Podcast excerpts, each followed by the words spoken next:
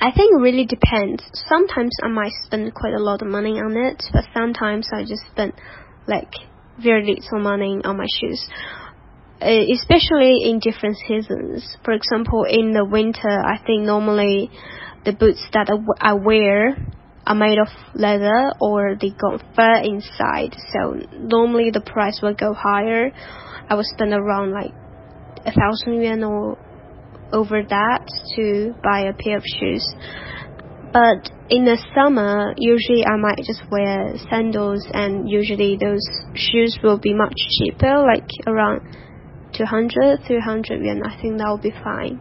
Yeah, just depends on the season and depends on um, different materials of shoes.